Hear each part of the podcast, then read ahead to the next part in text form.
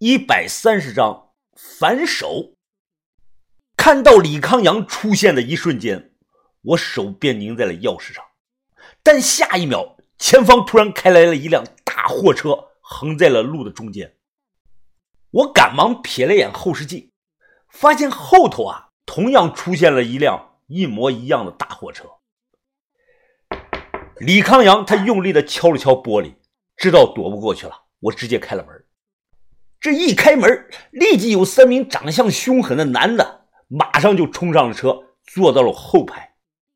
李康阳则大大咧咧的坐在我旁边的副驾驶上，顺带啊，他砰的一声关上了门。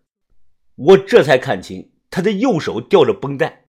嘿嘿，哟，兄弟啊，怎么了这是？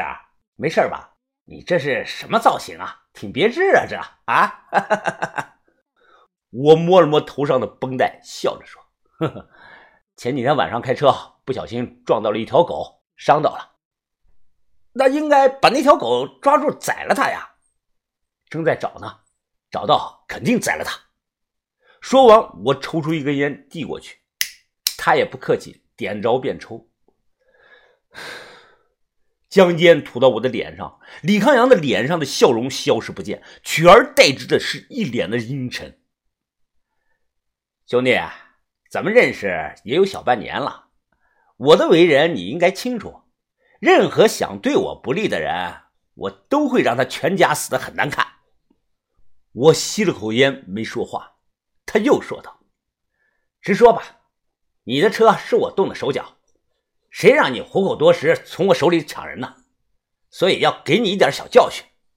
你明明知道我他妈很欣赏高斌这种高手。”就像当年曹操赤脚迎许攸一样，为了收服他，我甚至甘愿自降身份。我看了他一眼，笑了，哼，你错了，高斌可不是靠你自降身份就能收服的。曹操当年对关羽多好，人不是一样走了吗？千里马常有，而伯乐不常有。你不是高斌的伯乐，我才是，因为你不了解他心里真正想要的什么。哦，我不了解。你说咱们男人还能想要什么？钱、势力、女人？到我这里，我通通都能给他。知不知道你输在哪里啊？你说，愿闻其详。我看了眼反光镜，叹了声气，说道：“哎，高斌他想要的从来不是那些，他想要的是认同感。我自始至终拿他当朋友对待。”你却拿他当对手，想驯服，这就是我们两个对待他本质上的不同。李康阳他皱眉想了几秒钟，点点头：“谢了，兄弟，我明白自己输在哪里了。那你想什么时候上路啊？是现在上路，还是等个一两天先处理后事呢？你打算怎么做？”我问他，他指指前方那个大货车，说道：“车里有个铁皮桶，把你扔到桶里。”用浓硫酸把你化了，放心吧，我们经常这样处理人，很有经验的。我保证你最后是干干净净，一块骨头都剩不下。我听后说道：“我出车祸后，那个杀手是你派来的吧？”啊操！你别提了，我一开始就没想着杀你，因为你背后有天三九罩着。我他妈只想警告你，给你点教训而已。我派去对付你的那个人，以前是镇海帮底下的一个小偷，后来转行当了杀手。他总共接了有十来个活，就他妈没一个办成的。帮里人送外号“弱鸡杀手”，意思是这个人很弱，天生就不是吃这碗饭的。我一愣，这点我确实没想到。回想出车祸的那晚的经历啊，那个人确实有点弱，不像吃职业饭的。主要是那晚我的头被撞破了。脑袋迷糊不清啊，要不然我一秒钟就能放到对方。我接着问他：“那你现在又改主意了？杀了我，你就不怕天三九找你？那个杀手住在哪里啊？你问他，反正你马上就要死了，我也不怕告诉你，他住在南码头小区。妈的，今天怎么有点感冒呢？”李康阳猛地打了个喷嚏，揉揉鼻子才说。至于你问我怕不怕田三九？哎，说句实话，我他妈当然怕了。你就算把全国在道上混的人全算上，有几个敢和田三九正面掰掰手腕的？最多啊也就是那两三个成名已久的老家伙敢而已。我的镇海帮就算再稳定发展个十年，估计也不行。但是啊，怕可不代表我不敢做呀。我李康阳杀自己亲哥都不带眨眼的，你又算什么呀？这么说，你今天是下定决心要除掉我了？没错，我这次啊可不是闹着玩的。就说这个，不知道你从哪里搞来的这个东西。砰！坐在后排这个人递过来一个包，李康阳小心的接住后，脸上心有余悸啊。这玩意儿我咨询过专业人士，一旦引爆，威力足够轻松夷平一整栋的大楼啊。这种事儿我都不敢干，你他妈却敢干！我真不知道是该夸你胆子大，还是该说你傻。一旦这个玩意儿伤到了普通人，你知不知道后续会引来多大的麻烦？你真以为那些白道上的人都是吃干饭的？所以说，兄弟，你这次做的实在过界了，我不敢留你，你让我寝食难安。知道他说的是实话，表面上神色轻松，实际上心里已经有点发怵。毕竟，论双方身份的不同，我只是一个有些背景的北派盗墓贼，他则是真正走在黑路上的地方老大，杀人、抢劫、黑吃黑、拐卖妇女儿童，他什么都敢做。行了，该聊的也聊了，动手吧。李康阳的话音刚落，立即有一个人从背后死死地勒住了我的脖子。我立即大喊：“先等等！你他妈又想怎么了？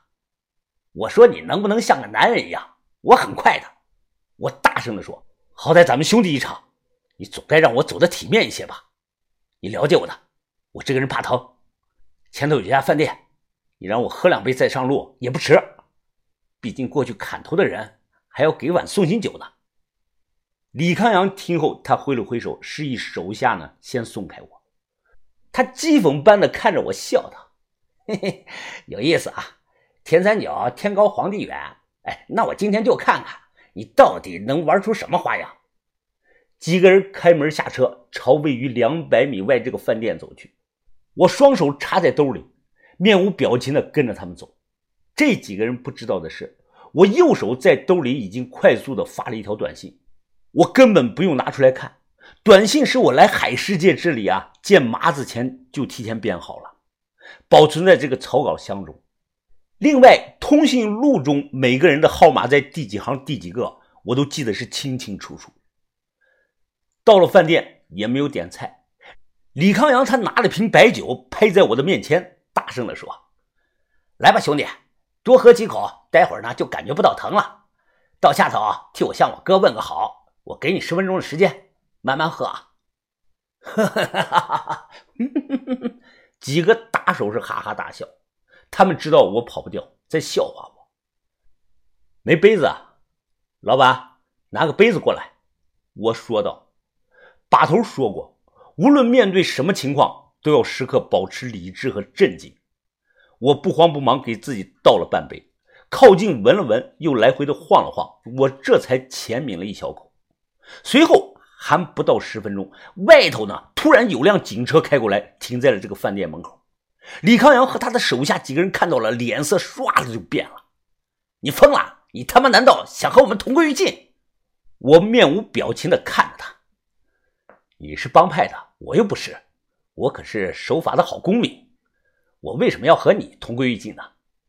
李康阳他看着我，冷冷的说道：“哼，你别小看我，你以为我能混到今天这个地步就没点人脉吗？老鬼，给刘队长打个电话。”就说我带人在这里办事儿，让他们撤走。叫老鬼的这个人立即掏出这个手机打电话。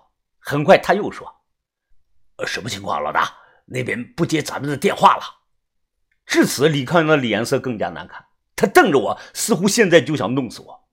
这个时候，三名身穿制服的人走了进来，立即呵斥的问：“都别动！谁叫李康阳？”李康阳马上换了副面孔，他陪着笑说。啊，几位，我就是，怎么了这是？我和你们副所刘队都认识，我们喝过酒呢。老实点，别废话。有人举报你们涉嫌非法持有危险品爆炸物。马上又有一名穿制服的冲了过来，大声地说：“东西找到了，在车上。”下一秒，李康阳和他这个手下都被按在桌子上，并铐上了手铐。这些穿制服的全程都没看我一眼，似乎把我当成了空气。李康阳全程没喊没叫，到门口的那个时候，他回头冷冷地看了我一眼，那个意思似乎是在说：“你等着，咱俩没完。”从一开始我就没想着真正的引爆炸药，我哪有那个胆子啊！今天这一幕才是我的最终目的。后来策反麻子，包括今天一个人来到这个水世界这里，全在我的安排算计中。我早猜到麻子会反手卖了我。几天前和茶叔在这个茶餐厅吃饭，我便已经让夏水水答应了帮我的忙。夏水水拜托了他那个在部队的什么叔叔。